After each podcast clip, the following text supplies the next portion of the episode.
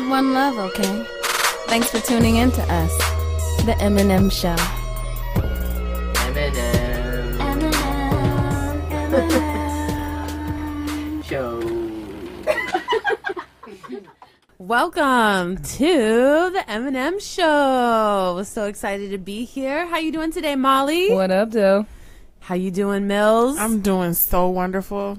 Awesome. I'm glad to hear that. How are you doing, Nikki? Yeah, Nikki. Nikki is doing fantastic. You look like it. You look all bright and shiny today. I do feel bright and shiny. I've got a lot of positive things going on in my life, you Right know, on. so it's shining through. That's awesome. And Shining, uh, shining, and one of those things is shining, this show. You know, I love coming down here and doing this show with you ladies and talking about um, our stories and our personal perspectives on really important things. Agreed. And you know, it's a release for me, and I hope that it becomes therapeutic and thought provoking for our watchers and listeners as well. Mm-hmm. So today, ladies What, what?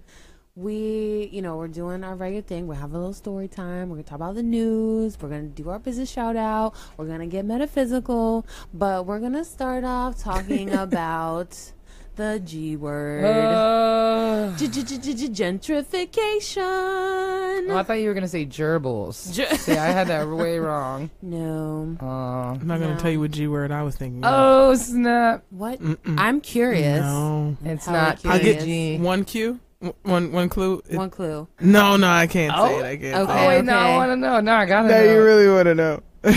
oh, I think I figured it out. Uh oh. Uh oh. Did you? Wait, I'm not in the I don't know. Uh-oh. It's absolutely dirty. It's horrible. It's, it's J Mills. What? What? G? G? horrible. Oh, wait a minute. Like grope? Groping? Sure. Yeah, I'm just I'm just not thinking of a really dirty G word. For Oh, some really? Reason. Dirty G. Dirty Mhm. G. Is that your alter ego? No, Dirty G. no, it's Nina Ross. But you know, Naughty Nina Ross. Oh, that's if I were to Naughty. have an alter ego. Anyway, the, the topic Anyways, the topic is is, not the gentrification. nasty G word. Not the nasty G word. Although some people do feel like gentrification is a nasty G word. We're going to talk about how we feel about it. What does it mean to us? So, um, Chewy.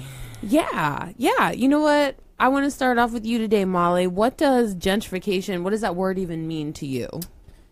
Well, you know, You know. it's it's a complicated issue. I mean, so I come from a real estate finance background, you know, and so gentrification on a real estate term means one thing.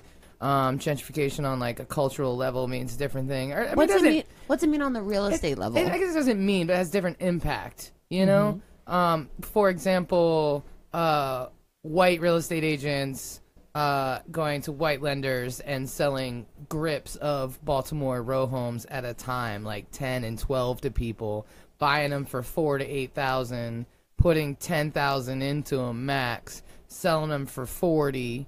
Running all 10 loans at the same time and saddling unsuspecting homeowners with 10 Baltimore row homes that have been done the base level of, you know, modifications to it, some bullshit ass contractor work, and now they've saddled. So, so you know, gentrification in, in real estate finance it means a lot of different things. You know what I mean? But it, it's definitely a property grab, and it's a it's a uh, if you if somebody's in debt to you, you're always going to win, right? You know, the bank always wins, the house always wins. So the idea is to have as many people obligated to the bank and to the system as possible. So gentrification is like a trap on both sides, you know. mm-hmm, mm-hmm. Uh, as far as real estate terms, From the real know, estate. from a real estate perspective. And then yeah. what about from the cultural side that you were saying? Um, you know, I've been living in DC for 15 years, and I've been in Trinidad for a majority of those. I, my first block that I lived on was Orleans Place, um, which is like where Rayful Evans had like three stash houses. It was one of the like bloodiest blocks, you know, in the late 80s. It was one of the biggest open air drug markets in DC because it was You live on Rayful Evans. You live on I that did. block. I did. I mean, it's directly across the street from Gallaudet. It's not, you know what I mean. It's it's right there. You know. Um, I didn't know. I moved, uh, rented a room from a friend, and like a week later, I was at work, and I like Googled the address, and I was like, oh no wonder I can't get a cab to take me home. You know. Um, but uh, you know, for me, there has been positive changes, right, that have come along in the last 15 years. You know what I mean? There seems to be like some more schools or nicer schools, like from the outside looking and not having a kid or not, you know, it seems like there's some improvements. But the majority of the definition of gentrification for me is the growing number of people getting left behind. Um, and it's really painful. What do you mean by that? Um, like the woman who was knotted out on the curb two days ago when I was coming in, you know? Um, like the man who has, you know, an amputated leg and is in a wheelchair and sits and cooks in the sun all day on 7th Street in the summertime. You know, the old man uh, across the street who worked his whole life and then ended up uh, experiencing homelessness because his wife died of cancer and they stole his ID and he had bed bugs from the shelter and he's like 75 years old, no family, like and he's just on the street wailing. You know, these people are on the same street as the Game of Thrones bar where there's 400 people lined up, yet those people are still suffering the same. Oh, you're talking about this neighborhood. I'm talking about any neighborhood in DC, but I mean th- those examples are all within the bl- on the block. hmm And so, uh, you knew quite a bit of detail about the one gentleman's situation. So, he's in, he's in the Trinidad community. No, he's around here. He's around here. He's around here. So you um, have spoken to him to know that much detail. At length, absolutely. Yeah. I mean, you know, I don't, um, I don't understand how people can walk by people suffering and not do something or say something or try to help. And so I'm very active with the people that are in my neighborhoods, whether it's at home or here. Thanks for sharing. Um, so, um, and now Molly, you said you've lived in the district for about 15 years. Yeah. Um, previously to that, you were in Virginia, Yeah, right? I- Falls well, Church I- area. I was born at Bethesda Naval, raised in Falls Church. Uh, I moved out when I was 17, and then I lived in like Boston, New York, L.A. Just a couple years here and there. Popped around, came back. uh, 16 years ago, something like that. 15 years ago, 14 years ago. I don't know. Mhm. Okay. Um, you know, the older I get, the faster the time goes. So Don't even tell me about it. So, um, now Jay, you were born and raised here in the District of Columbia, Yep, yep. and attended university here in the District of Columbia. HU. Which one to look at? which, which camera? I know it's a little confusing. um, I don't know which. I think this one's. your- I don't know. no, That it was one- that one. Yeah. It was it was that one. Um, So you Yeah. were born and raised here. You went to school here. Yeah. You are what some people call mhm. a native Washingtonian. so how do you, um, as this quote unquote, actually, I have two questions for you. One, uh, how do you feel about the term native Washingtonian? Hey. Uh, because this is something that I've noticed that people use here in DC, but I'm not sure if they use it like in other cities. Like if you were born and raised in Boston, are you called a native Boston Bostonian? Bostonian? Like I don't know. The, the word heard native, New Yorker, a native New Yeah. Yorker, and a native I have Los had- Angeles, and a native Houstonian. I think it has to deal with how transient or how many people you know from other places are in your city to the point where Columbusing. Right, like if you're in Oklahoma, people probably aren't like, "Yeah, I'm a native," because like everyone I is hope from not. there. You know. Um, so as a native Washingtonian, Hey. Uh, I'm going I'm assuming that you're okay with that term, or are you? I am. You are. Okay. That's why I keep chiming in with my The- super hey, nativeness. uh, great. Yeah. Right. Shout out to Cherokee background, correct? In your family? Choctaw Blackfoot. But ch was right. All right. Thank you for correcting me. I'm not trying to marginalize other people of color. That is for certain. So, as a native Washingtonian, Yes. um, you have been here for several decades, Yes. and you have seen a lot of changes. yes. but probably also a lot of things stay the same. So, what does gentrification mean? How do you define gentrification?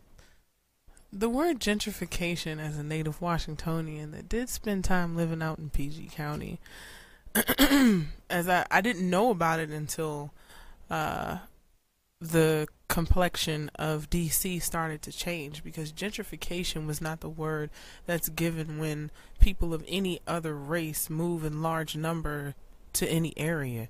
It's not called gentrification when they make it Chinatown. It's not called gentrification when it's a bunch of people from, you know, whatever uh, Latina background. It's not called gentrification when black people transferred black wealth to PG County and made it one of the richest counties in the country, let alone the fact that it also is over 80% black. But we, it's not called gentrification when we raise the wealth and raise the resources and raise, you know, the capacity of a place. So when I think of gentrification, it makes me think of Columbusing. I think that the word in and of itself is inherently disrespectful to anyone who is not Caucasian. And what it translates to in as much as what is going on in DC and many other cities, it almost is I, I I tell folks it's a trigger. I don't like to talk about it because it exposes an anger at this entire paradigm and there's no one person that can really fix it. It's just you know microaggressions that occur that disturb this anger that comes from the pain of being neglected and seeing what it's like when they care. And the juxtaposition as they continue to care about one race and overtly neglect another you know it's it's a lot. You know, right now there's no hospital for a woman to give birth in in Southeast. What? Yeah. They closed, They the, there's DC only one General. hospital. It was Greater Southeast. They've been closed DC General.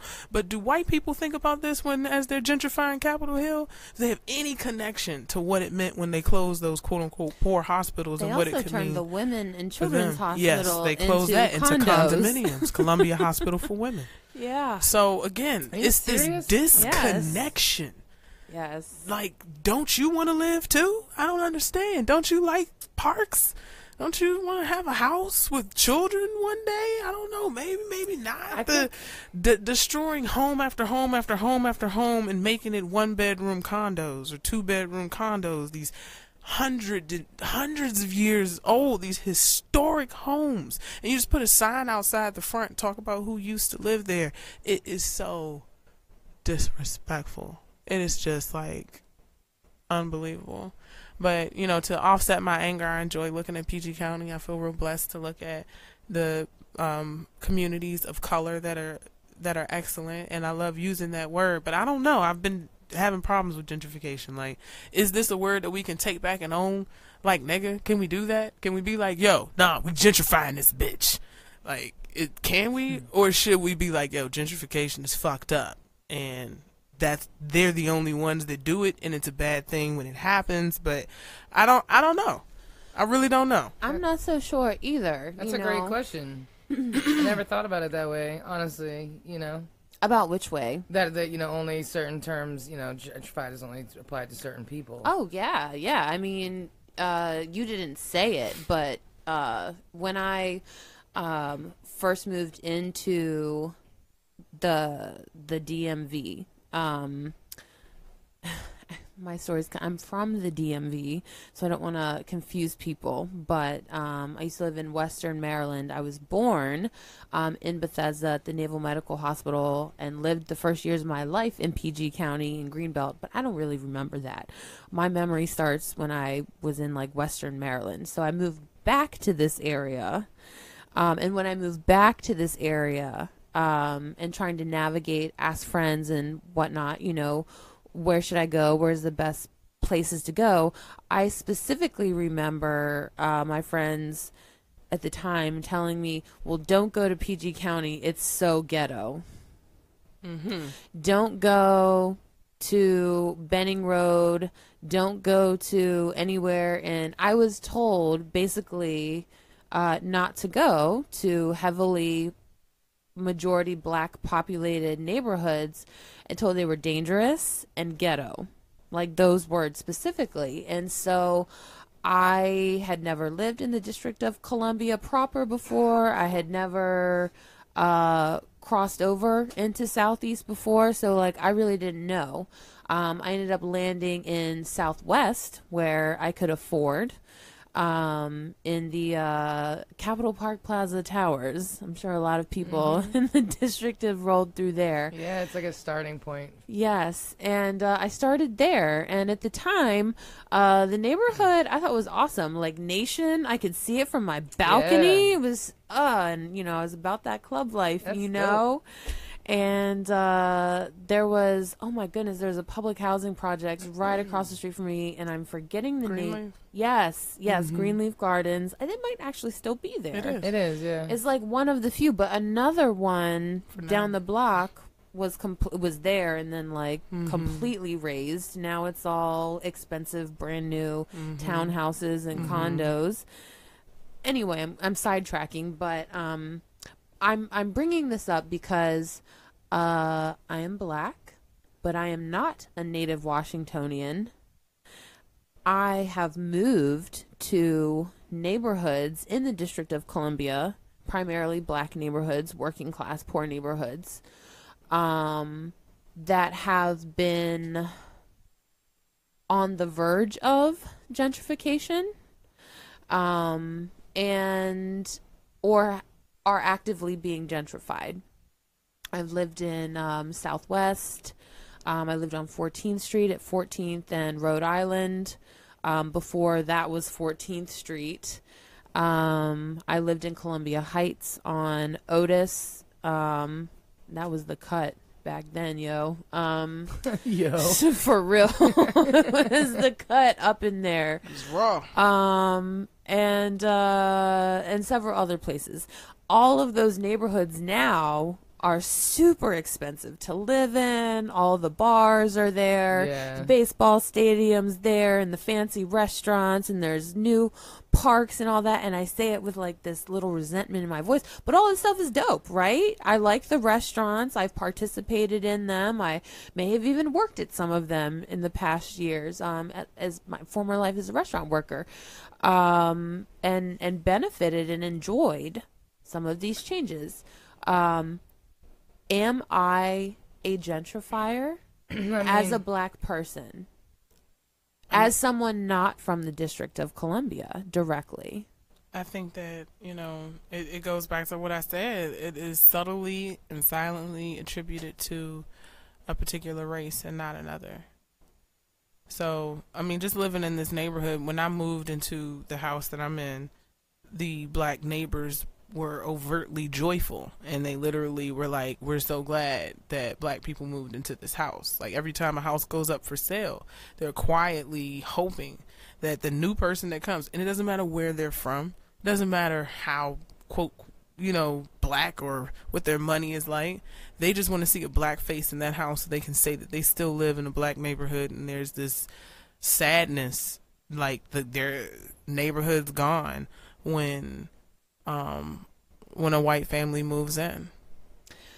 You know, I do, now thinking about it, I do want to say, I remember particularly like when I, and this was Georgia Avenue, uh, uh, south of the Petworth Metro Station on Newton Street before, and that strip is still, is being gentrified right now. Um, this is before, um, it had really taken root there. Um, I moved into a townhouse that had been renovated um, by this jerk. That's a whole other story. Um, I lived in the basement. Couldn't afford to live in the top of the house. I lived in the basement, and um, a group of young Caucasian people lived upstairs. Um, but it was a nice place, um, you know, and it served its purpose. Uh, I made friends with the people that lived on the street and were always out and about. In fact, I felt it necessary because I lived around the corner from the house and would get harassed walking past it every night, uh, getting off work super late as a restaurant worker, you know, one, two, three o'clock. Like these guys are super drunk by that point, Right. hanging outside, smoking and catcalling and gesturing and all this stuff, you know. So um, I just made it a point to be friends with people in my neighborhood. I wanted to have eyes looking out for me. Um, so I was well received. I felt like a part of the community on the street. Um, but when I think about it, I don't think that my neighbors received the same warmth as I did. My Caucasian neighbors upstairs, the young folks. And when I think about it, I'm not sure, and I could be wrong. Maybe they did. I don't know 100%, but I feel as if they didn't put forth the same effort with making friends with people on the street. Right. And there are other places that I've lived in the city where that has come up in conversation. We've talked about it. Like, how come none of our neighbors, like, how come no one says hi anymore on the street? You know, like, I'm from a southern family where everyone, no matter where you're at, is just polite. You can be a stranger, you can be racist as shit, but you're still going to say hello to the person Right. walking down the street, you know? Um, and so I find it strange here in a southern city um, that people aren't more friendly. But maybe that's because we have uh, a mixture of cultures, people from all over the United States, in and out, um, with administration or just whatever it is. You know, there's I mean, people who aren't from the South. I mean, I find that like uh, you know, when I engage with people, they engage back. You know, so like especially in my neighborhood, you know, that's where I'm doing the most walking around. So it's where I can really acknowledge it the most. But like, uh, like one time I was walking past these three older uh, gentlemen, and they and they just were just mean mugging the shit out of me. You know what I mean? And and I was walking up to them, and I looked up and I said, "Good afternoon, gentlemen," and and they were all like, "Oh, hello, hello, good afternoon." Like they like their whole thing just changed. They went from mean mugging me to all smiles and and greetings and salutations and being super nice. You know what I mean? Looked them in their eyes, said, "How you doing?" You know, and kept walking. And and that makes all the difference in the world. You know, It I mean, I look people in the eye, I say, "Good morning, good afternoon, how you doing?" Um, you know, on our bike ride every Monday, we we yell to people, "Happy Monday." You know, like when we're rolling through neighborhoods, they look up. We always say, "Hey, happy Monday!" You know, acknowledge people. And while DC might not be like the "Hey, neighbor," you know what I mean, uh, kind of town, I feel like when you when you make that first step and you have a little bit more confidence, uh, then people respond really well. Because I I was feeling that way about this town, and then I spent a bunch of time in Detroit. Shout out to Detroit. And Detroit is like very Midwest. So when you show up someplace, they're like, "Hey, I'm Tom. What's your name?" You know, like, wow, what a what a fucking concept to introduce yourself to the new person in your room, and everyone just makes you feel so at home. Mm-hmm. So even though it's Detroit and it's rough around the edges, I mean, Detroit and DC are very similar cities in a lot of ways, but they're super Midwest. And so when I, you know, spend some time there. Uh, I, every time I come back, I'd have a renewed sense and always say hi to people. And it's always like, "Hey, how you doing?" I mean, I'll talk to anybody in any store. Like, I feel DC is a very friendly town, you know. Um, but I think that you have to initiate it, you know. And I think it depends on who you're talking to as well. I mean, maybe I'm engaging with different folks, but Well, Yeah. perhaps as a native Washingtonian, I can shed a little light about the nonverbal culture of the natives here, where we have a very, very high context kind of place. This is one place where you can get in a whole fight for the way you're looking at somebody if you do not speak. It is so disrespectful. It's it's like fighting. You don't make eye contact and look down or look like that's that's see that's just you disrespect the moment that you caught my eyes and I caught yours, you speak. If you don't speak, it's weird. it is it's beyond weird. Right? it's disrespectful. Yeah. You acknowledge it, you acknowledge it. That's what you do. That's what you raised. You don't you, like from childhood Right. If you're in a space you're taught with someone, to speak. So there's this whole un, un I guess it's a misunderstanding. I know I've been dealing with some of the new people in my neighborhood and trying not to to get like that cuz I perceive it as disrespect, especially if you're my neighbor, especially if you're mm-hmm. just moving in and you see me and you don't speak. I got to speak to you. The way that we do it, excuse, hey, how you doing? Good morning. Well, but already we're like coming from this offensive, offended place. Like, I know you saw me. I saw you see me. We looking at each other, and you're just gonna ignore me. I mean, there might be some white guilt in play too. Maybe they're like, uh, I probably shouldn't be here. I'm just not gonna say anything. I don't want to make it worse. Yeah, that's horrible. ah, interesting. what you gonna dis? Hey, I'm not. I mean, uh, I'm not justifying it. I'm just saying maybe. I That's, personally wouldn't move somewhere if I was gonna feel guilty all the time. I mean, about not white being guilt, there. like Oh, don't- actual guilt, but you know, Don't just feeling say out of anything. place, knowing you're not really supposed to be there. You know what I mean? Especially younger people. I don't know. That's like being black in America. Yeah, that's what I'm looking like. You mean That's like just being our black? I'm not saying for them. I'm just saying maybe that's why they're not saying hi. I don't know. And maybe they're not as accustomed to that feeling of outsiderness, and it's uncomfortable. It is uncomfortable. Or maybe they just don't want to. I mean, I don't know. I, I can't speak for anybody but myself. I would like to think maybe it's because they're insecure about being My white there, neighbors but- talk to the other white neighbors. Let me put that okay, out well, there. fuck those people then. They suck. I see how friendly they are, and it's this relief they they can finally talk to. Hey, Cindy. Like, oh, okay. Oh, okay, yeah. They had they invite. It's crazy. It's very interesting. So I mean, you know, My neighborhood's different. I'm probably one of the. I You're am- in Trinidad, I'm right? the only white person on my immediate block. Um, and then I think there was a little bit of adjustment getting used to me being on the block, but I didn't buy the house. I didn't make any changes to the house. Um, I don't complain about anything. You know, I didn't come in and try to change anything. Um, and I'm grateful for my neighbors. I say hi to them. You know, if they help out. My dog uh, w- ran away last summer, and like my neighbor jumped in her minivan and was like helping me look for my dog. You know, which you know, It's I was really like nice. crying. I was like, "Thank you so much." You know, I totally Oh, did not expect that. You know what I mean? but that's above and beyond.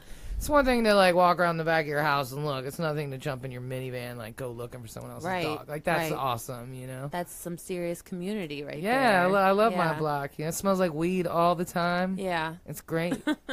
So here's my thing. Um actually not my thing.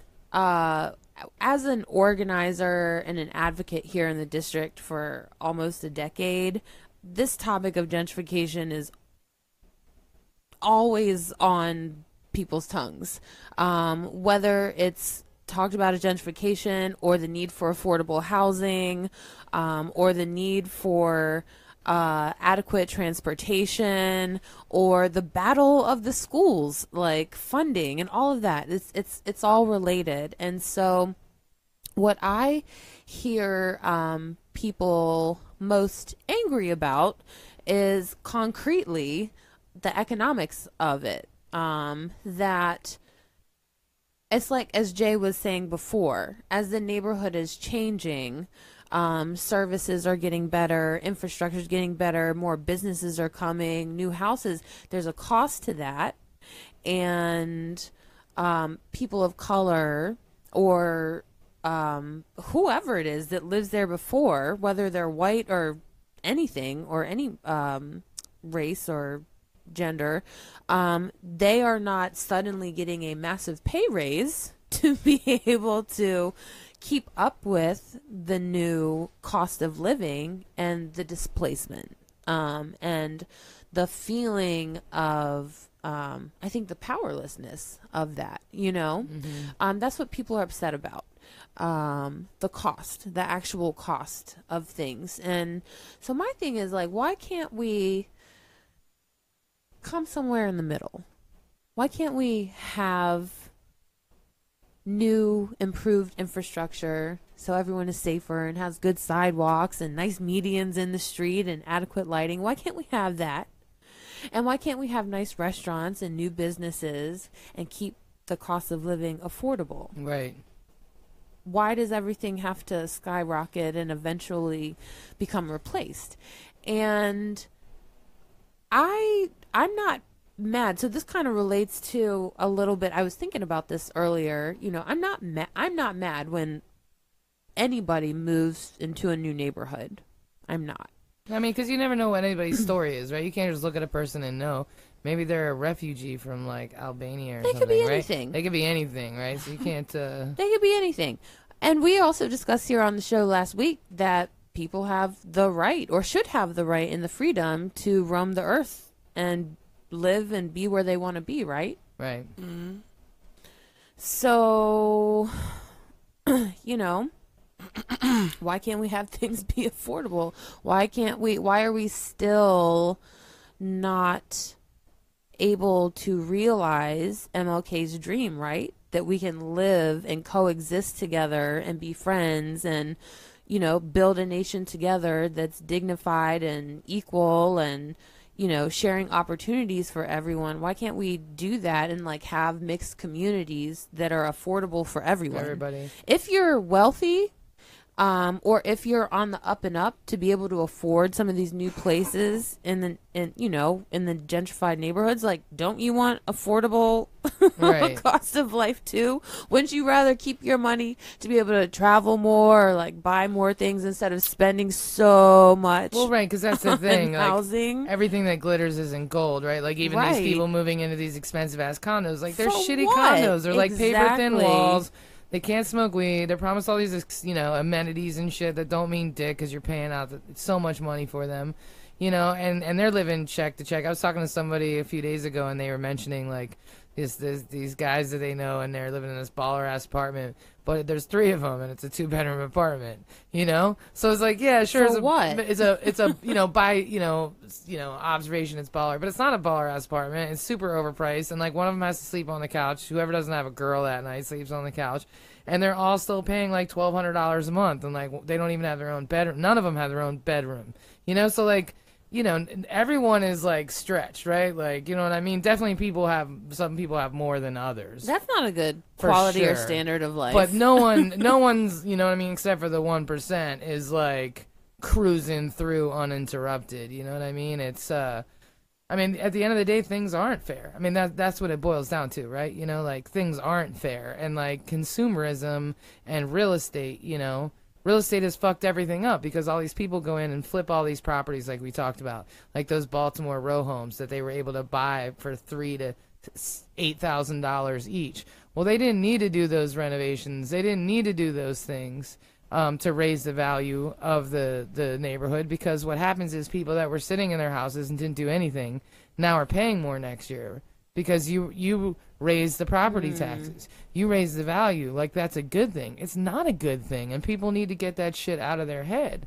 Like it's not a good thing at all. You know. yeah. Um, because now people can't afford to live there who didn't do anything. They don't have granite countertops. They don't have any of that, but they have an increasing tax bill every mm-hmm. single hmm. year, and that's what pushes people out. And that's what a lot of that, you know, you know, people show up in the neighborhood, and you're like, "Fuck, you're gonna make my real estate taxes go up," and the people moving in thinking they're doing people a favor. They're getting a deal. I mean, you look at like um, you know HGTV, and in an afternoon you can watch, you know, those Reality dumb fucking shows. couples, that blonde chick and that fucking idiot dude. I'm sorry. Yes, I love Flip or Flop. I Oh my God. All of the episodes. But no, but, oh my gosh. But no, but like real talk, do they have to make sixty thousand dollars a house? Do they have to make that much money doing nothing? Those fucking idiots. Do they have to go in? Could they have not? Like, did they have to rip out the pre-existing granite and the cabinets that were already there that were just put in? A year ago, when the house was built, did they have to rip those out and demolish them uh, to put in new it shit? It doesn't go with the new stain. But you know, but I mean, but that's the whole issue, and You and gotta- that that behavior is rewarded. That behavior is put on television. You if you watch a marathon of that shit, you'll watch those motherfuckers make a million dollars on a Saturday afternoon while you're sitting on the couch Just scratching like your fucking balls. You know what I mean? Yeah. And then meanwhile, everybody in their neighborhood has to work harder next year because those two fucking idiots showed up, flipped a house on television, and gave it to somebody else. You know what I'm saying? Who probably can't afford that mortgage and just fucked all their neighbors out of quality of life with that renovation. And people don't make the connections between those things. No. And so flipping houses should be illegal.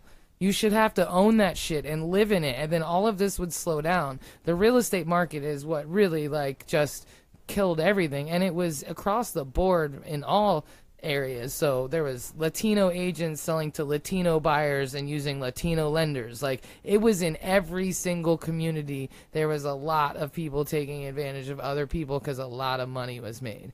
You know, and it's really hard to recover from that. And as long as we reward people for tearing down shit that's perfectly fine in order to make a buck, like motherfucker, you ain't even gonna live here when this is over. You know, you're gonna hop in your Benz and drive to another state, maybe. Hell yeah. You might have even used contractors and suppliers from the state that you operate out of that came with you. So you might not even be boosting the local economy. you gotta go by with who you buying know. Gotta work their with the team. bricks or their Yeah. fabric or their stagers or whatever, you know? I so and, and that behavior is rewarded constantly. Hell yeah. It's America.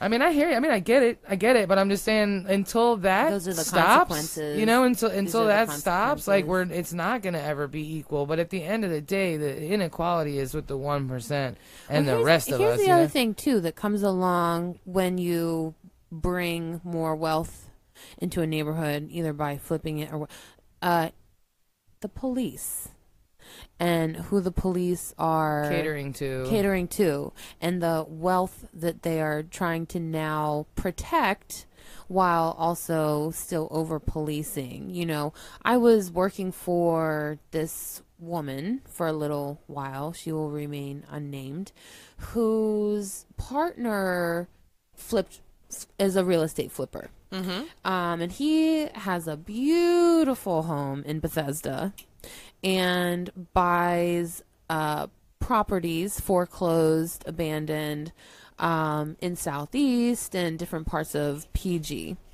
And I was privy to hear, um, actually, this woman asked for my advice, thinking that, uh, you know, because I worked for her, I would understand and validate where she's coming from. But her husband had brought bought a house in Southeast, um, right over there by the uh, the Alliance for Concerned Men. You know where that is? yes, I know exactly where that is. Shout outs to them. Their spot in Southeast and their spot that was right there on 11th Street in Sherman, uptown. Doing great things for the people. Yes. Go ahead. So it was in that neighborhood, and this he had got a hold of this property and hadn't done anything with it for a year. He bought it and was taking his time on Mm-hmm. quote unquote fixing it up. He was Douglas developing it. No. Um, in the meantime, That is something that But that- yes. yeah, exactly. Um, but uh, in the meantime, this home apparently used to belong to an elder in the neighborhood who had passed away, and it was tradition to have barbecue in that backyard. so they continued on with that tradition, and uh, the new property owner was not happy about that at all and uh, was calling the police to tell them to get them out of there and to do something about it. And they so, didn't like try to talk to them themselves. They just like called the police. um, I think they tried to at first, and then the people told them like, "Get the fuck out of Yeah. here! Like this is what we do." And nobody and nobody lived. No one No still one lived lived there. there. Like they weren't renovating. Still Who do you vacant. think's been stopping the crackheads from turning this into a bando? Yeah. They better know that they've been. Go ahead, finish. So, so, um, so that goodness didn't work. gracious, the cognitive dissonance. So then they called the police, and these these are white folks. The white folks called the police to like have them deal with it. The police were like, "What are we? We're not doing anything about that." the police didn't take. So that's in favor of the police. They did, mm-hmm. you I will know, begrudgingly give them credit. Shout out to begrudgingly give them. Yo, DC police have. They're not. I don't really have too many qualms. I mean, you know, Yeah. fuck the police. yeah, But baseline. They- Baseline, fuck the police, but I'm with that. I can co-sign So the that. police didn't do anything. So then she was asking me. She was like, "Well, you know people at city council. You know how things work. Like, what should we do? What can we do? Like, this is our property, Why don't you live It's in the house right. you bought? Right? Right? Maybe if you were there, they wouldn't be all up in your backyard. Or maybe you could join them. develop a relationship, have conversations. Find you out know, why that the power of conversation. Exactly. We're just talking about how in my neighborhood, as a someone moving into DC, how Molly is someone moving into DC. um, have built community in the places we occupy by having conversations with the people that Yeah, are because- previously there. Right, because we recognize that we just showed up. Right. You know, So even if you move into a new neighborhood, you know what I mean. Like, Yeah. you're still new on the block, whether it's you've been in DC your whole life or not. You know. yeah. Again, I guess you know my PG bougie background. That's why I was like, yes, you do that, yes.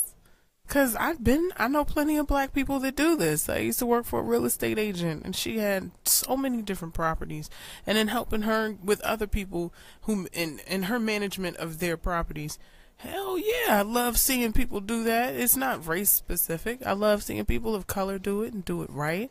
Um, I, I I don't I don't see a problem with it at all. The people who are doing the work on these homes, if you ever go and visit their homes, their homes be immaculate too. The problem is not the people that buy the house. It's not the people that flip the house. It's deeper than that. You know? Why why does a house cost this much? They're not the ones that set the comps. They didn't just pull this number out of the fucking sky. They Googled and said, well, how much were houses sold for in the past six months?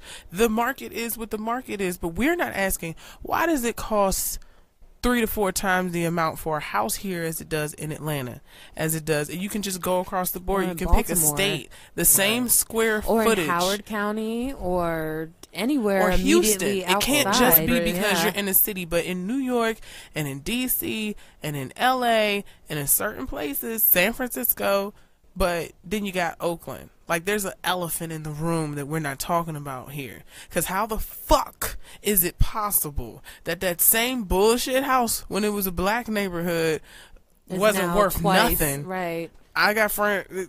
You bought that house for thirty five thousand up to seventy five thousand dollars if you bought your house before the nineties in DC, and then all of a sudden, while crack was all crazy and everything was all boarded up, my my parents are talking about that. That's how they forced the black people kind of to move out because they dropped the prices in D, in PG County.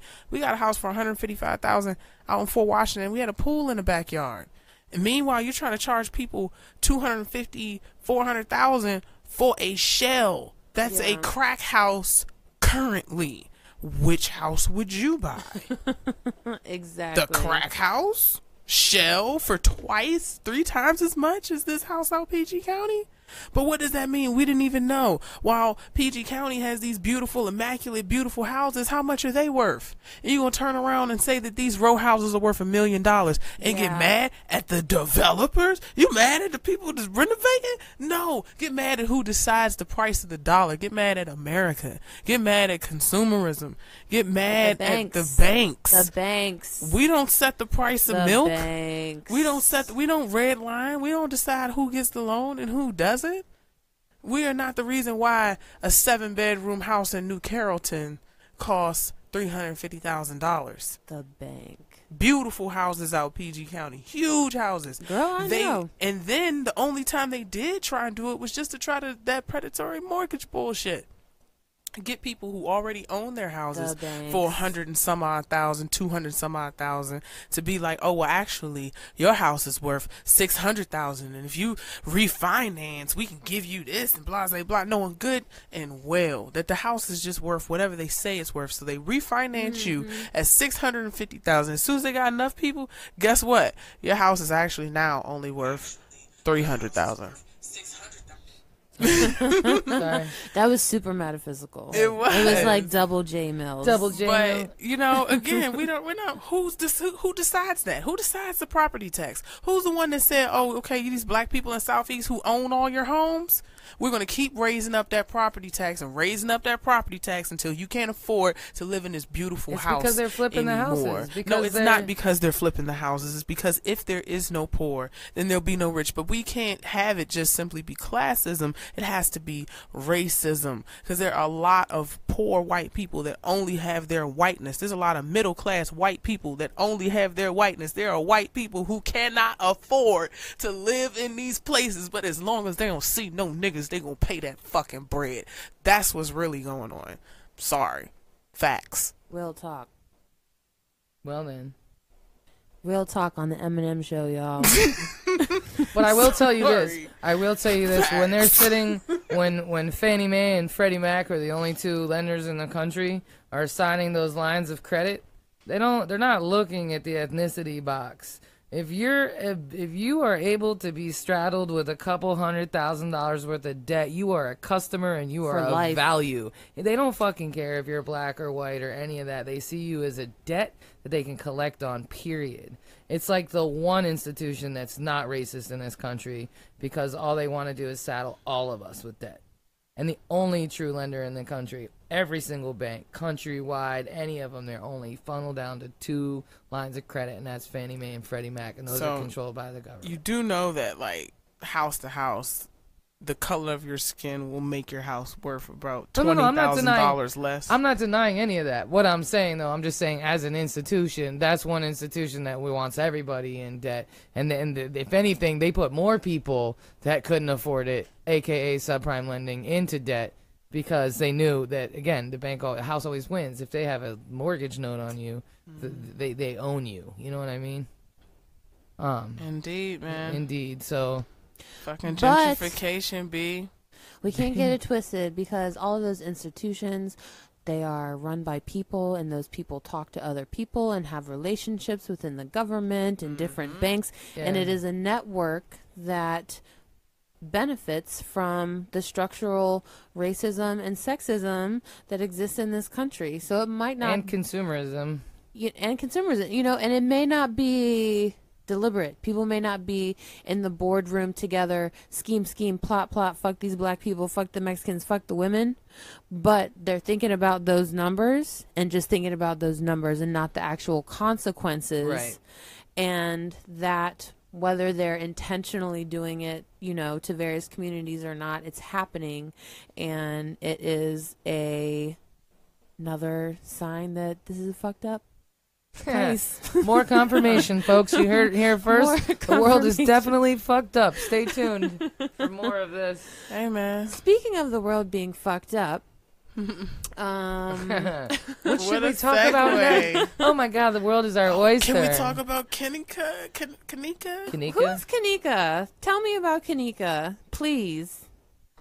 So you better speak up. You not you better not Uh, ask to speak about something and then go silent. Who's Because Tell me about Kenneka. It's, it's hearsay. I did not get to see the video in question. gossip? I gossip. just saw reactions to the video on Facebook. I saw articles about the video. Who's Kenneka? I saw news in reference to the video. Kenneka Okay. is a young lady who's 19 Yeah, super years old. young. Super young. went to a uh, hotel party in Chicago at the Crowne Plaza Hotel, very nice hotel, and went missing. Okay. So, fishy things surrounded her disappearance. Uh, associates called her mother from her from Kenneka's cell phone saying that she was missing and she couldn't be found. Then they drove her, Kenneka's car like we don't know where she is. And the mom was like, I don't know, it's some bull. She kept coming back to the hotel, back to the hotel. She Three finally times. three times she made them look at their surveillance video and in that surveillance video she sees her daughter like stumbling down this hallway um she was found in a freezer dead And not they- just like a walk-in freezer, but like a freezer where you have to like lift it, super heavy. very yeah. Doors like hard to get in. She was like stumbling in this like little she frail could barely girl, hold herself up and it was like a completely empty freezer, and it was on the lowest setting possible. Yeah, horrifying. But it gets worse. supposedly it wasn't turned on before she was in it like there was no food in there this wasn't a freezer in use it wasn't like she had the midnight munchies and was like what's up in here and found out it was a freezer while she was trying to go inside to the back to grab a case of strawberries I think it was like a floor, you know, freezer, right? Not like a walk-in, but like a. So, um, there are videos that happened that night. There are accounts uh, that there were some. There was a guy that wanted to that wanted her, and she swerved him, and he decided he was going to take it.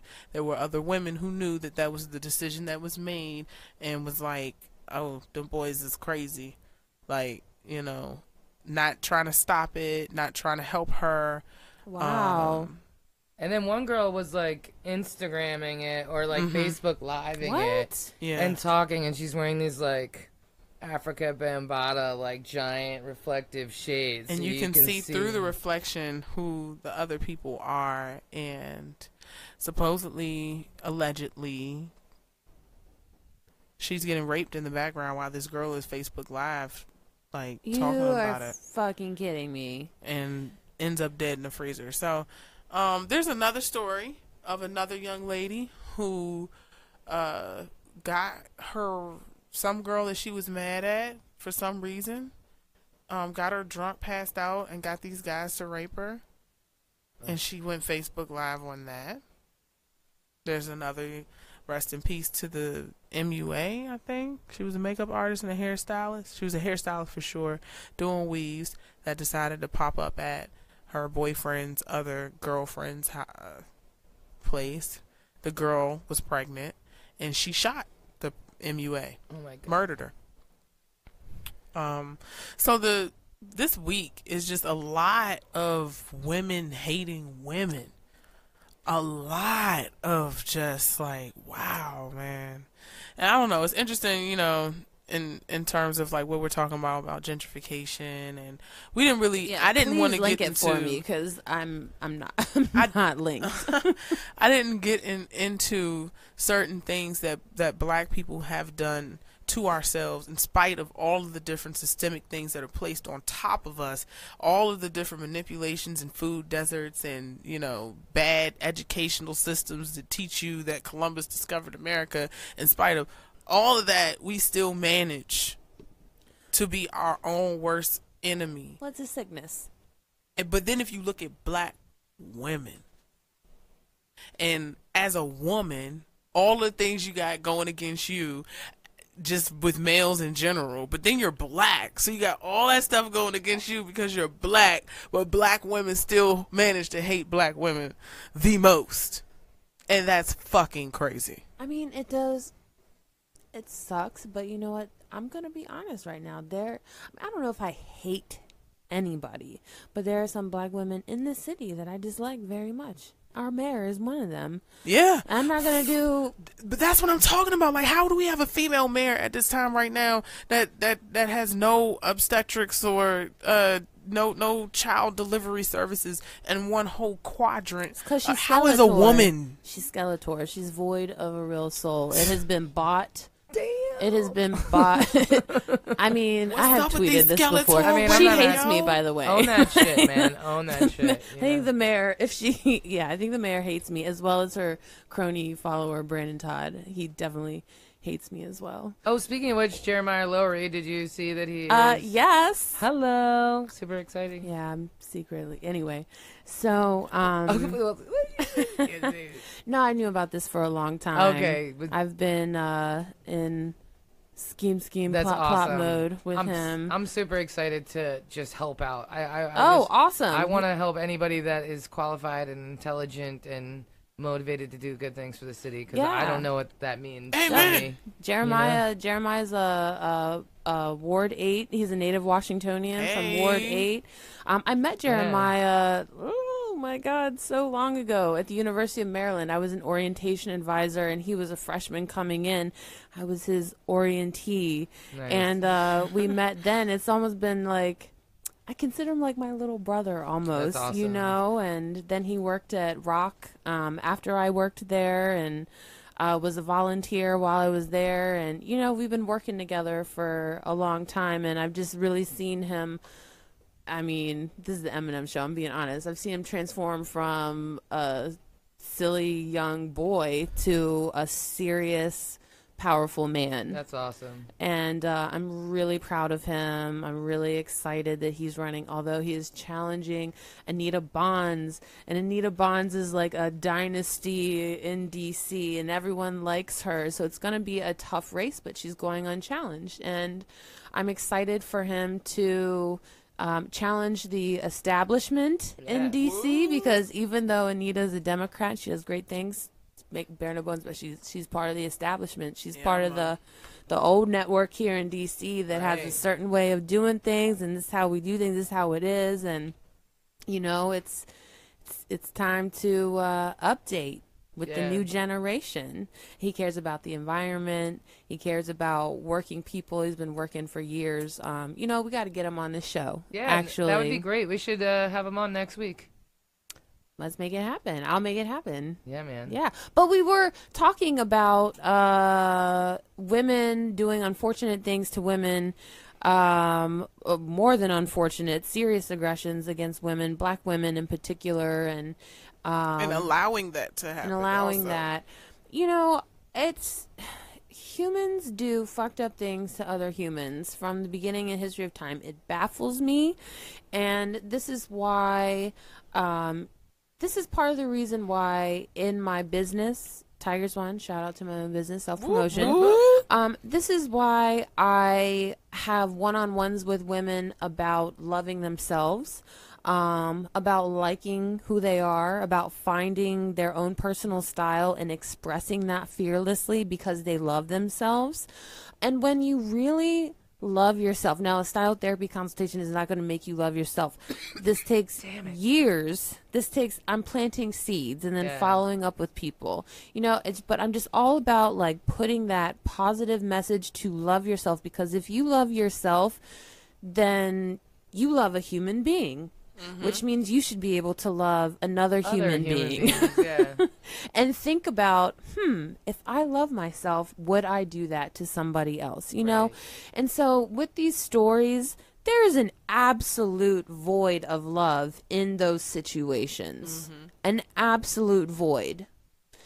And so, you Really know, sad, that's honestly. I mean, I think that that's why you promote one love.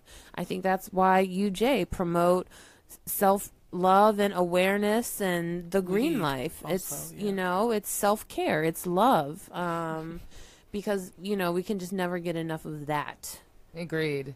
And I think as women, like, it's just difficult because everything in the media that we see is like designed to make us feel less than Mm-hmm. and designed to make it feel like the other woman has whatever it is that you don't. down to the eyelash. Everything. Down to the eyelashes. Everything. You need Yes. more. and it goes like in every direction in all kind of ways because you look at like we've talked Butt about this before and like shit cultural and- appropriation Fingernails. right white women are putting like boxer braids in right Don't get me you know what i'm saying so it goes in all directions but we also live in this like side piece era which is also like just breeding mad insecurity and like jealousy and hatred towards other women because It it's really this is. era of like i'm you know side chick Saturday or whatever the fuck all that is. And so you just never know if like that woman is a threat to you or not because I mean, you're right. You're right.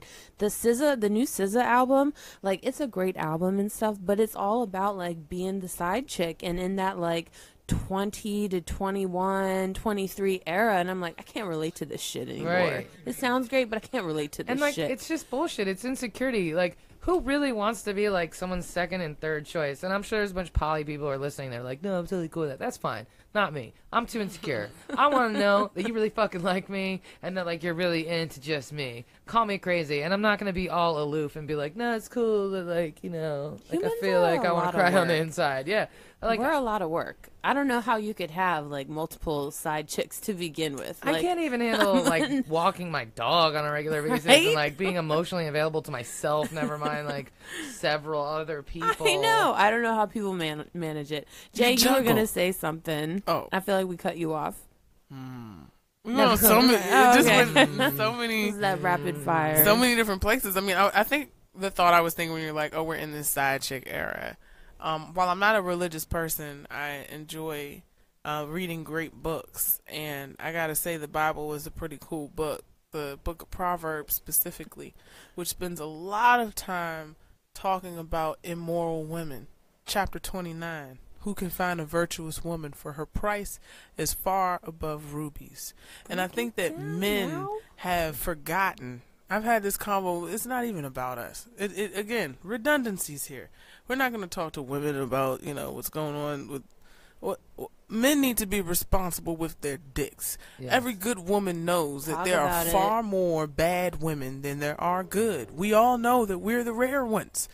It no, th- there's far more hoes, sluts, skeezers, skanks, just bitter nasty, negative women than there are good. Are you a good witch or a bad witch? I don't- I You don't- are powerful. I don't goodness. co-sign on that. I'm sorry, but it is true. Every in woman America, is a queen. Every woman In is America, a queen. yeah. What kind of queen are you? You good queen or a bad That's queen? That's right. There Wow. are queens of the. Yes, that's the pow- You That's can- the you problem be- with it. Yes, No, you're a queen. I just don't like that's calling not other women skanks or hoes. I'm- I'm, tired of Dog, it. if it Sometimes it's quacks- called for. It's a duck. And that's just what it is. And I can get into the different breeds of women and how different they are. I mean, Oh shit! it- I, I was ta- I've been talking to show. men. Week, week. right. It's, it's, a- it's crazy because it, it, it, it, it, it went on this one thing right here and it blew my mind. I'm like, damn, I'm in my 30s and this is crazy. But I'm asking men, I was like, yo, I have not met one that said yes. Do you play hard to get?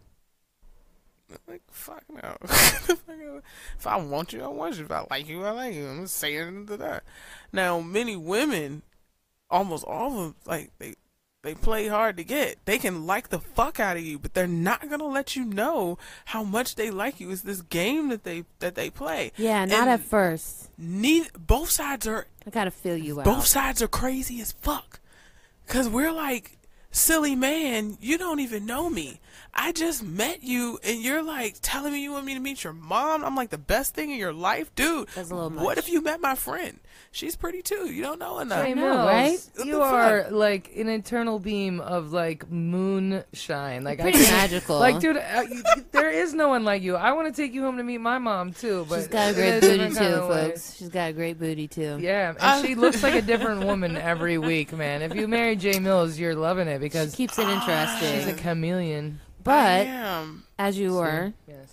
I I was just saying that you know the that side chick again that that thing right there is only one chapter of Proverbs that talks about what a good woman is. The whole rest of that book is like this is a hoe and watch out because this is an immoral Oh. woman and watch out because that's an immoral woman and watch out man because if you drink you gonna mess around and your judgment gonna be down and you gonna fall for the immoral woman. Nah, you're careful. gonna take advantage of a woman. Like there's this one Right. passage in there where it's like, and her hair has many colors, and her smell is loud. Not laugh, Ah, loud. because I love the loud. And my hair be many colors. Like, oh man, It's That's like half a DC. Watch out for those with the many bracelets, and she jingles when she walks, and her hips have a sway. I was like, yeah, It's like Yeah. a guidebook for It- finding an it- awesome girl. It kind of is if that's if that's what you're into. But I mean, knowing that, like you know, as Jay Mills, there's this personality that I have when I'm on stage, and immediately when I'm off stage, I turn that off. But there are other women that are like that all the time, and that's cool. Not to say that dressing beautiful is supposed to mean something bad. That's it's been it's been perverted. All women are supposed to be respected, whether you're a whore or not. And I remember when I was a child, when being a hoe was respectable. Like those Playboy bunnies, even though that's what they did, fuck, they were in magazines. They were centerfolds. Like they were the best hoe they could be. I remember like K Street hoes. You remember hoe like Pretty Women hoes? Like this bitch is a professional fucker, She and that looked is what she Professional does. fucker. She is I at mean, the top that's of her sex game. It is. that is skills. Get your money. I look at you and I know that you cost money. And I that's mean, I wish I could do. You just made me want to be a prostitute. I, man. know, That's I'm like, I wish I could do what a hoe did. Shit. I'm just saying. I think think secretly you can, many girl. many women do. They want a man that will love Gotta them and keep them. They don't want to like. Don't let me be a hoe for you and then you, you kick me out. That sucks. Yeah, that's the worst. That's what makes I mean, I've heard crazy. But the ergo, the whole the side chick thing. I mean, We just need more R and B. Honestly, R and B can save us. We need to talk about like si- like sing about loving each other and shit I agree. again. Music is so, and I love. I'm not hating on music these days because I'm not an old fogey that does that. But a lot of music is like real explicit. Like that's that song out there. I know you wanna love, but know I, just wanna wanna fuck. it's like, but girl, Uh, keep it real. I'm just But hold like, up, ah. he literally sampled Avant. Yeah, everything is just Like, a remix of That's some old those shit. the same Oh, words. wow. That's the breakdown right there. I know That's- you wanna touch. I know you wanna. Oh, feel, I mean that happens. wanna- Well, he just perverted the Avant version. Yeah, It was already perverted. He Avant just made it sound better. You know, they just He did. slid it know. in. Oh, You people. know, like the Chris Brown song "Fuck You Back to Sleep." I really prefer to "Sex You Back to Sleep." It sounds sexier and better. You Fuck know, you back to sleep. girl. like "Fuck You Back to Sleep" sounds a Uh. little rapey to me. Like on the real, Yeah, a little especially bit. coming from Chris Brown. like a little. I feel yeah, like from everything that comes Brown. out of Chris Brown's mouth is a Maybe little if rapey. it was from like Usher. I don't think he's it'd be rapey. He's violent. but- He's it's a different type. It's like a safe word disobeyer. That's I- what I think. Yeah, of Chris I don't know. I just He's I'm the type to make you take it in You your know, ass. I- like no. like I don't want. I don't want. I don't want to.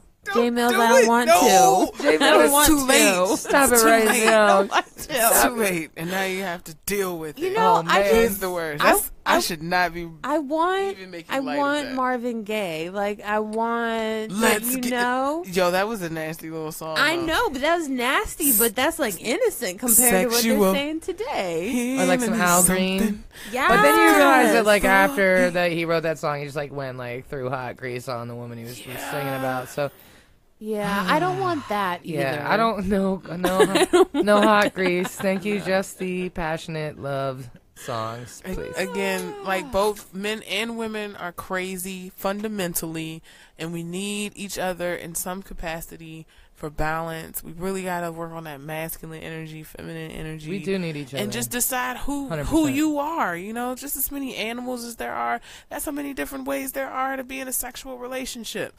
I think that people they lie to themselves. We have this weird society that's trying to like say that this is how you're supposed to be. Some people want to have multiple partners. Some women like women and they like men. Some men like men and they like women. Some people are really into some crazy things. They have all types Sure of different are. sexual appetites. I think people are into more things that are outside of the box than they are inside of the box. I don't even know. With the I have internet? no idea. Because I mean, I, don't many- even care. Think Like, about how many categories are on like porn searches. Like it's like it just keeps going. You're like, I don't even know what I'm into anymore. You know, like I every- I, don't Everything even is know a what some of those words mean. I don't know either. I feel very uh, I hate discovering things I can't unlearn. you know.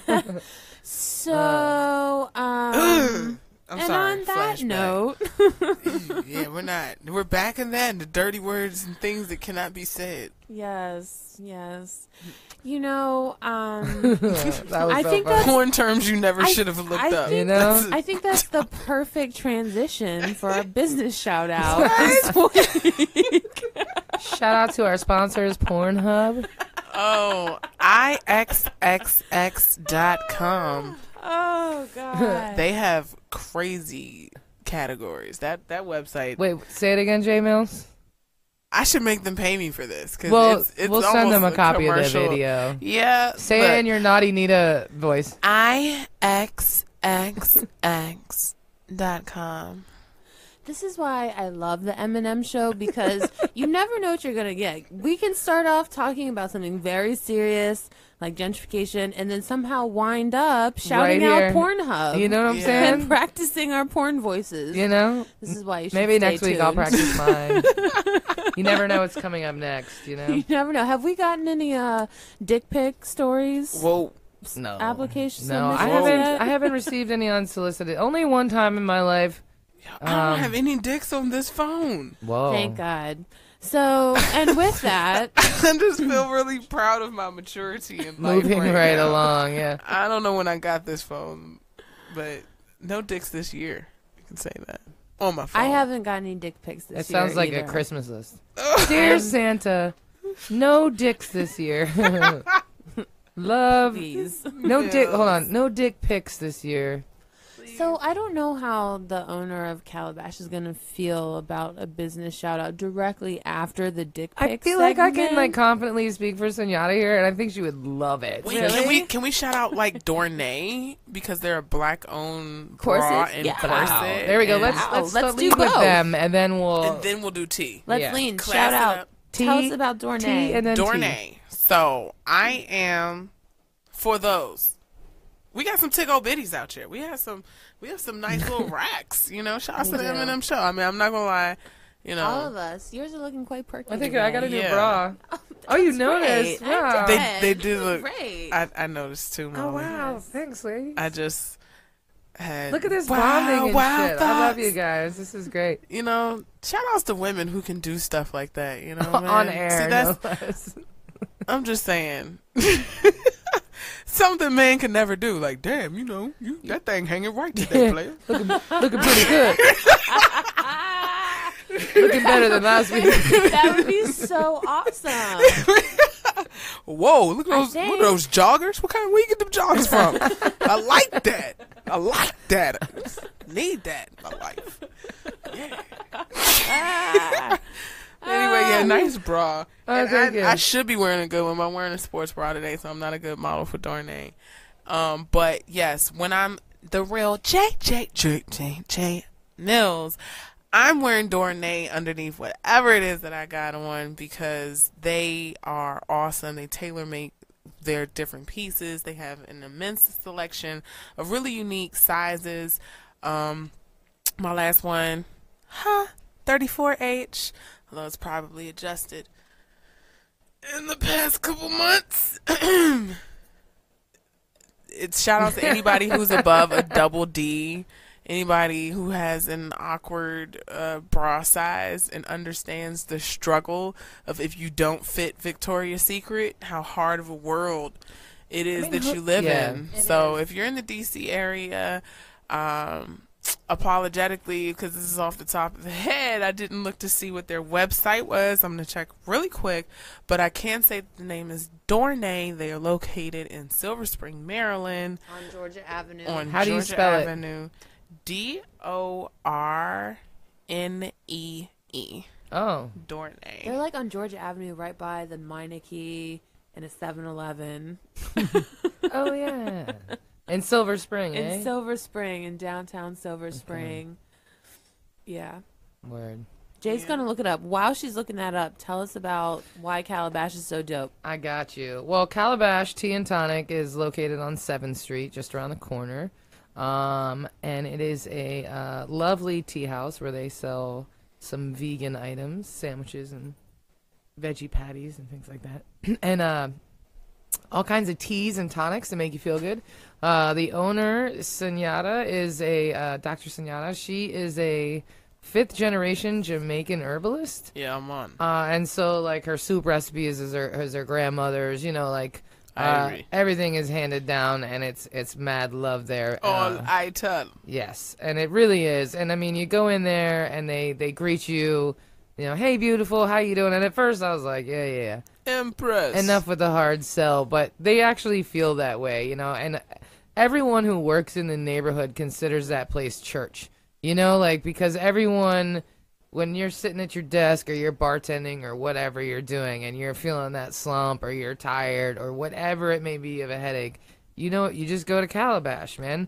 And you you walk in, they greet you, they genuinely give a shit. They're like actually asking you, "How are you feeling right now? God How bless. can we make you feel better?" And then when you tell them what's wrong, they make you this concoction that genuinely makes you feel better. Um, and so, and I wanted to, I've shouted them out before on this show, but I wanted to bring it up in, in regards to like gentrification and the city changing, because uh, Dr. Sunyatta has been all over. I mean, she's had, uh, she's from New York. Um, she's had, I think, uh, shops in California or potentially. She used to be um, uptown, like further uptown, like over where like Sembebs is, you know. Um, in fact, her and uh, the guy uh, Khepra, uh, they I think they used to be married at one point. So it's crazy. I mean, she comes from a long line of like people in DC, people of color in particular in DC, who have been leading like the vegan and raw movement for a lot of years. Yeah. Long before it became Yeah. cool, you know, to juice and all that Right. shit, right? You know, these are people that were super committed um, Right. to to serving the community and have been for a long time. And so I wanted to really shout her out again because I think it's deeper than just that. But you know, at the same time, she's now on Seventh Street in this expensive ass building that was recently developed, and you know, probably pays a lot of rent and has to really adapt and deal with different types of customers. You know what I mean? And different types of things, but still stays true to her community and like her mission of making people feel better.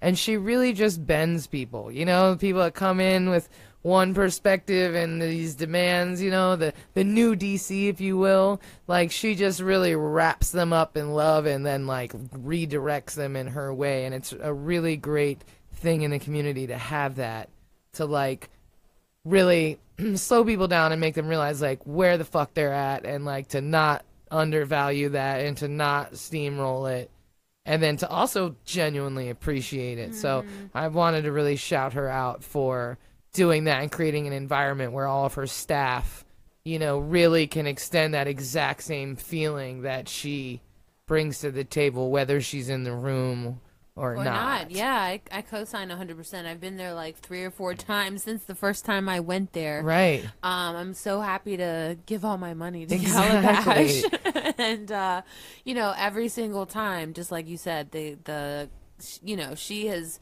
trained or Yeah. makes her employees feel so valued that it's a really magical spot. And she's hard uh, on them. It's not like it's like, oh, it's okay. There's no mistakes. Like, no, she's like, this is how it's done, and like, it's con- and I recognize because I'm like the exact same, you know. Yeah. But like, it, she's she's making them better, and like, and they are. You know what I'm saying? Like, they're so tuned into the customer experience because they have things moving so smoothly on the back end. You know what I mean? Because she's figured it out, and then she's trained them so well that they are able to do their jobs and still give that energy to the customer at the same time. Yeah. And it's really quite impressive, uh, and I'm I'm glad that she's, you know, stayed in DC. You know, because people are always trying to get her to go to Cali and everything else, but like she stayed in DC, to invested in DC, and built that shop. You know, from scratch. It was just an empty concrete shell, a brand new concrete shell, but she built everything that you see in there. Painted it, built it, installed it, decorated it, all that. She It's created beautiful. that vibe. Uh, in a brand new empty shell too. Yeah. It's it's so cozy and awesome. It feels like an old Yeah. it's shop, you know, Yeah. and uh, it feels comfortable and good. and smells amazing. So Yeah. shout out to uh, Calabash Tea and Tonic on Seventh Street. Definitely stop by and get your head right. You know. Yeah, Calabash at Seventh and T Northwest. Calabash, right. Calabash. Did you find the I sure did. website for Dornay? Yes, that would be Dornay. dornaycorset.com. And it's only one E, not two. Spell it for folks. D O R N E corset, C O R S E T dot com. They Dornay. specialize in custom fit bras, corsets, girdles, lingerie. They have mastectomy bras. They have nursing bras that are super sexy. I can again another commercial. Dornay bras. That's awesome. The vasectomy bras. That's super cool. I, I never thought about that. They've That's got really all awesome. the needs. That's awesome. that is. Thank you. Long lasting bras last for life. Thank you, Darnay. Awesome. Well, we, before we close out with our metaphysical moment with Mills, um, I wanted to just um, follow up with uh, something that uh, you can do locally if you are affected by or know folks affected by the Trump's uh, decision on DACA, the Deferred Action for Childhood Arrivals. Um, uh, here in Washington, D.C., there's an organization called Many Languages, One Voice, or MLove, as it's uh, known. And um, basically, if you go to their website, which is mlovdc.org, that's mlovdc.org, um, it'll explain on there that if you are a recipient and a wor- if you're a recipient of DACA and your work permit expires now and between March 5th of 2018, basically you can apply for a two-year renewal so that you don't automatically get deported. Um, and if you and you want to do that, you have to do it by October 5th, which is right around the corner. Now, in order to reapply for your uh, status, um, there's a 495 fee that comes along with that. And I don't even have $495 sitting aside right now. So, um, Many Languages, One Voice is fundraising um, so that they can support as many local youth who are DACA recipients, and which they have many in their membership and organizing committee. So there are direct people that you can help. If you can donate whatever you have five dollars, ten dollars um, it would be helping uh, some And where do they go to do that? They, you can go to mlovdc.org. If you scroll to the bottom of their page, there's a donate button. You can go there. Um, you can also go to their blog, um, which is mlovdc.org forward slash blog, and it'll explain um, the politics of what's happening with DACA here in DC, the mayor's response, what we're doing as a safe city. Um, Grosso and David White, their introduction um, of a resolution to affirm the rights for all, um, to make sure that DC police don't become immigration officers. There's a lot going on Right. here on the ground. You can find the information there on their blog, but um, I just wanted to make sure people knew about that since we had talked about it on the last show and know the status um, of what's ap- actually happening here on the ground. So shout out to um, M Love and all the other organizations who are fundraising um, to help folks stay. Um, who are essentially American. Yeah, so you know maybe if uh if you decide one night this week you were gonna go out but then you randomly don't and you end up at home, throw twenty bucks at that fund. Absolutely. You would have spent at least that on a lift and a drink minimum, you know, and there's, you're gonna idea. flake out at least once in the next two weeks on your friends. So flake out on your friends, show up for a kid who needs you, right? You know that twenty dollars if everybody thought that way, uh, you know, or maybe skip coffee. Send them four dollars and fifty cents. If everybody did that tomorrow, if half of us did that tomorrow, they would be able to save a lot of kids and keep a lot of families Yeah. together. Yeah. You know, so uh, you know, I know that there are um, eight youth on their organizing committee um, that directly are affected by this, and so they're immediately trying to raise at least twenty five hundred dollars to immediately help those eight youth who are part of the organization. But of course, they're trying to exceed that Right. um, and get the word out that they're doing this. And there's hundreds of organizations across the country who are actually doing this as well. Um, so again, go to that website so you can check out and see the organizations who are helping. And uh, if you're someone who's actually affected by this and you don't know where to turn, like this is a great website and resource to start at here in the district. Again, that's mlovdc.org. That's right. And actually, based on the numbers, if half of the people who are listening to this podcast right now gave two dollars, it would be enough to save those six kids. Eight, eight kids, yeah. It would be enough to save those eight kids just off the break. Yeah. So if you're listening to this, if you make the decision to donate, you can directly impact the lives of those children that live here in Washington D.C. Absolutely. So thank you for listening, and let's roll on over to the metaphysical with Let's Mills. Metaphysical. Physical. snap, snap, snap, snap. Take some deep breaths, get Snaps. myself, you know, physically ready for this enlightenment. Yes. Get some water, you know what I'm saying? Yeah. If you're listening, take a deep breath, make yourself comfortable on the couch or in the car. In through your nose, There you go. Breathe. out through your mouth. Inhale positivity. Exhale doubt. So, shout out to everybody who's tuned in online and who will tune in later and who's tuned in in the past and who will tune in in the future. Today's Metaphysical Mills message is about ego tripping and what that has to do with your metaphysical trip around the sun, the reminder of the star that is the light, that is the absolute light that your soul is. Not came from, but is. You know, I've said before, and I'll say it again, it's important every day just to remind yourself that you are a soul that's carrying around a body. You are not a body with a soul. Your soul is forever. This is the body it has for now. we look at life completely flawed and completely reversed and from the total wrong thing. At the core of who we are, we are all with all that is, and all that separates us is our ego. Truly. is our identity of who we are. And while we're in these bodies, it's extraordinarily separated. Mentally, we're aware of these tribes. You meet people, you meet friends, you can meet somebody and be like, you know, it feels like I've known you forever. And that's because your mind is familiar to them. You all are of the same character. You came to do the same things. You love the same things. You are of a similar spirit. But your soul, the light, the all, the ego. What does this have to do with right now? Getting too deep, Mills. Ego tripping is when you find yourself saying, Who the fuck you think you talking to right now? Who do, who do you think I am? Bitch, you got me fucked up. I had to use these words and these things because, you know, it gets real sometimes.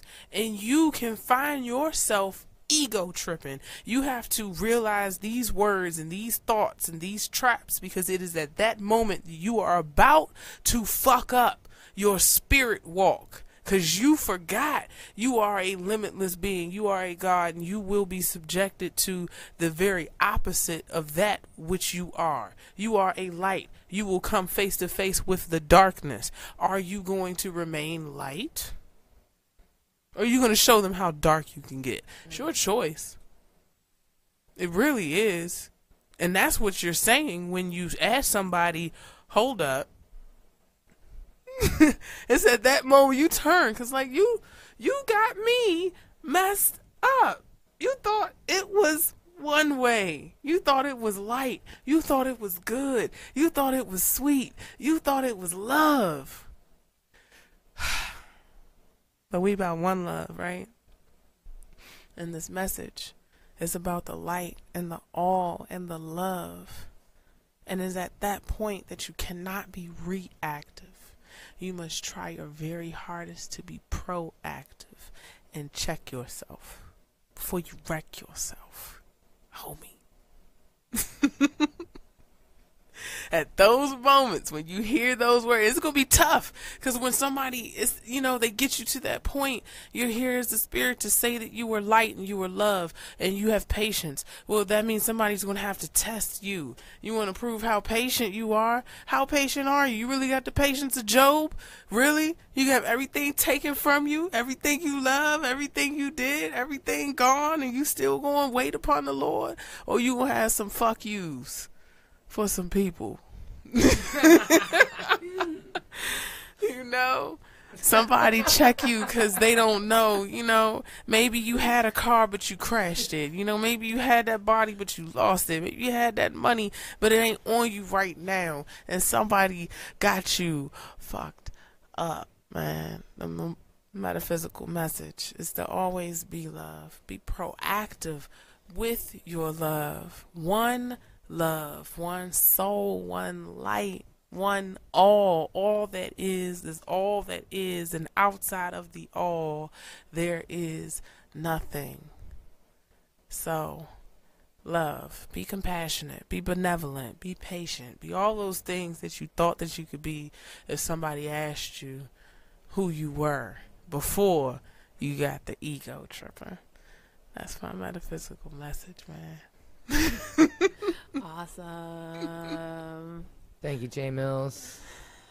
And that concludes another fresh live from the One Love Massive Creative Headquarters episode of Blah blah blah. Eminem. Eminem. Eminem.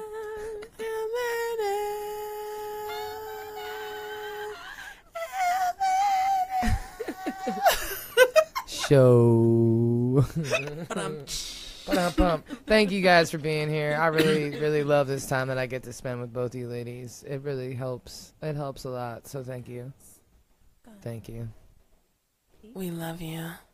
We love you too. We love you. I can't sound like a.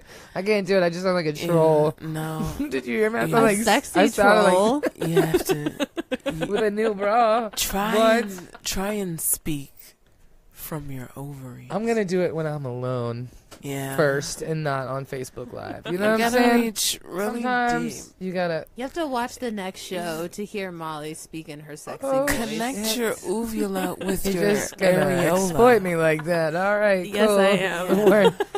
Girl power. Girl power. See you next time. Yeah. Peace. Wait, we're still